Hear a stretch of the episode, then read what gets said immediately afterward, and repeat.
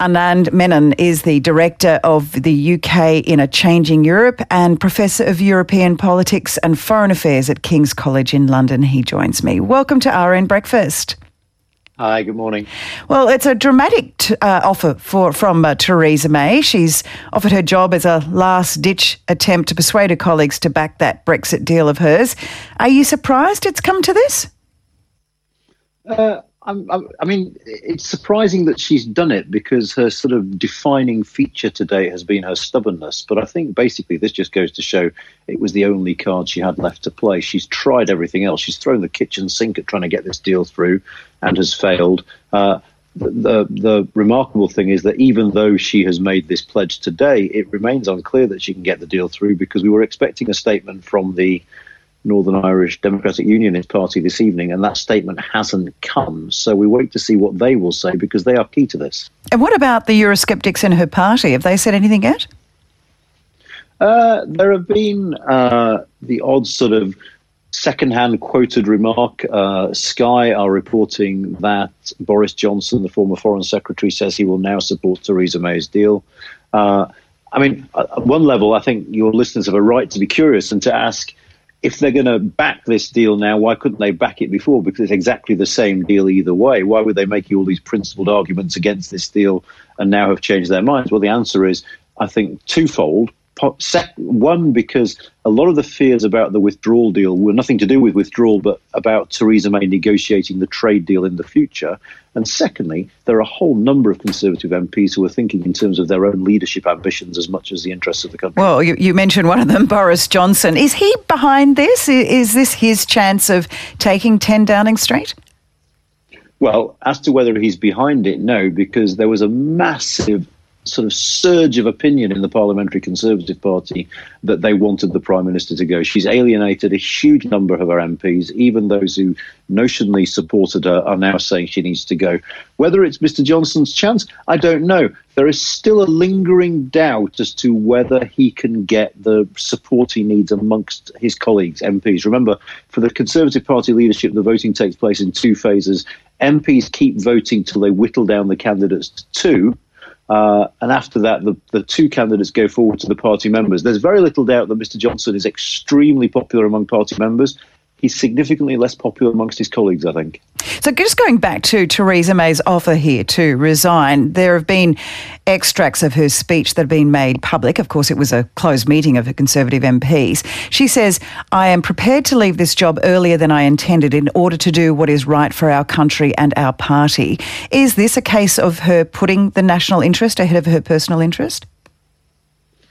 Uh, yeah, quite possibly. There's, yeah, I think there's. I mean, who knows what's inside her head? I mean, you know, you can you can understand why she would want to step down from this job because she's had a pretty miserable time for quite a you know a couple of years now. It must be a really stressful, unrewarding job because she keeps getting setbacks after setback. Mm. Uh, but I think the one thing about Theresa May is she has got a very very strong sense of duty, and I don't think there's any doubt that she has clung on thinking that it's her duty to get the nation over the line when it comes to Brexit. Whether she will or not remains to be seen. But I do think, you know, she has been determined to get the job done, which in itself is, I think, a, a great asset, but not by itself enough to make a good prime minister. And how quickly would you expect this to happen? I think there's some sort of report that this third vote might be on Friday.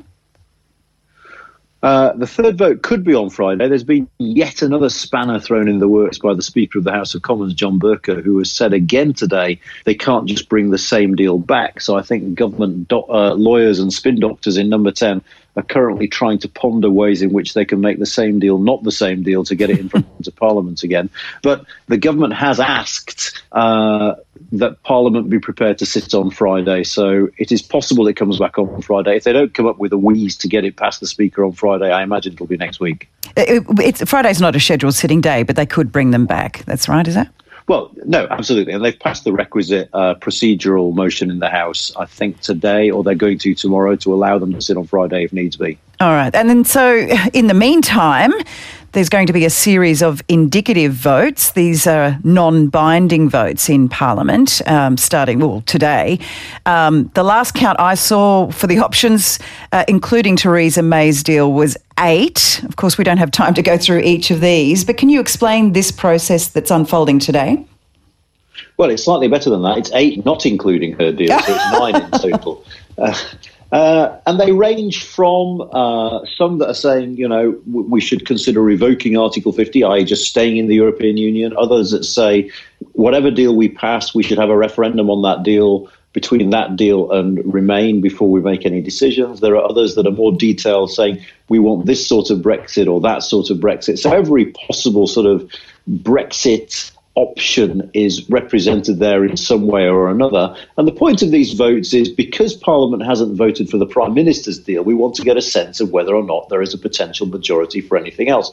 But because of the way this is being voted on, indicative votes, that's to say MPs just tick or cross the options they like or don't like on a bit of paper, uh, some are going to try and game the system, and I'd be very surprised if anything came out of this with an actual majority. Okay, then. So really, what we are talking about is is the play for uh, Theresa May's deal for potentially Friday. Well, potentially, yes. I mean, you know, Parliament has surprised us quite frequently over the last few weeks. It might do so again. You might not get something with a majority of 320 MPs. You might get something that's a clear front runner. Uh, but I think the hope for the Prime Minister is that actually Parliament, having complained about her handling of this process for so long, then itself fails this evening to come up with a clear majority in favour of anything, which then I think puts her in a position to come back to them and say, look, you had a chance. You took over control of the agenda of Parliament for a day. All you've done is confuse things further. There's obviously nothing you can agree on. So why don't we just vote my deal through? And she will hope that that plus her promise to go will be enough. And of course, despite this dramatic offer, it's still uncertain when or even if the UK is going to leave the European Union, of course. Well, absolutely, because you know Parliament Parliament has voted to leave, and under the law, we should leave on the on the twelfth of April.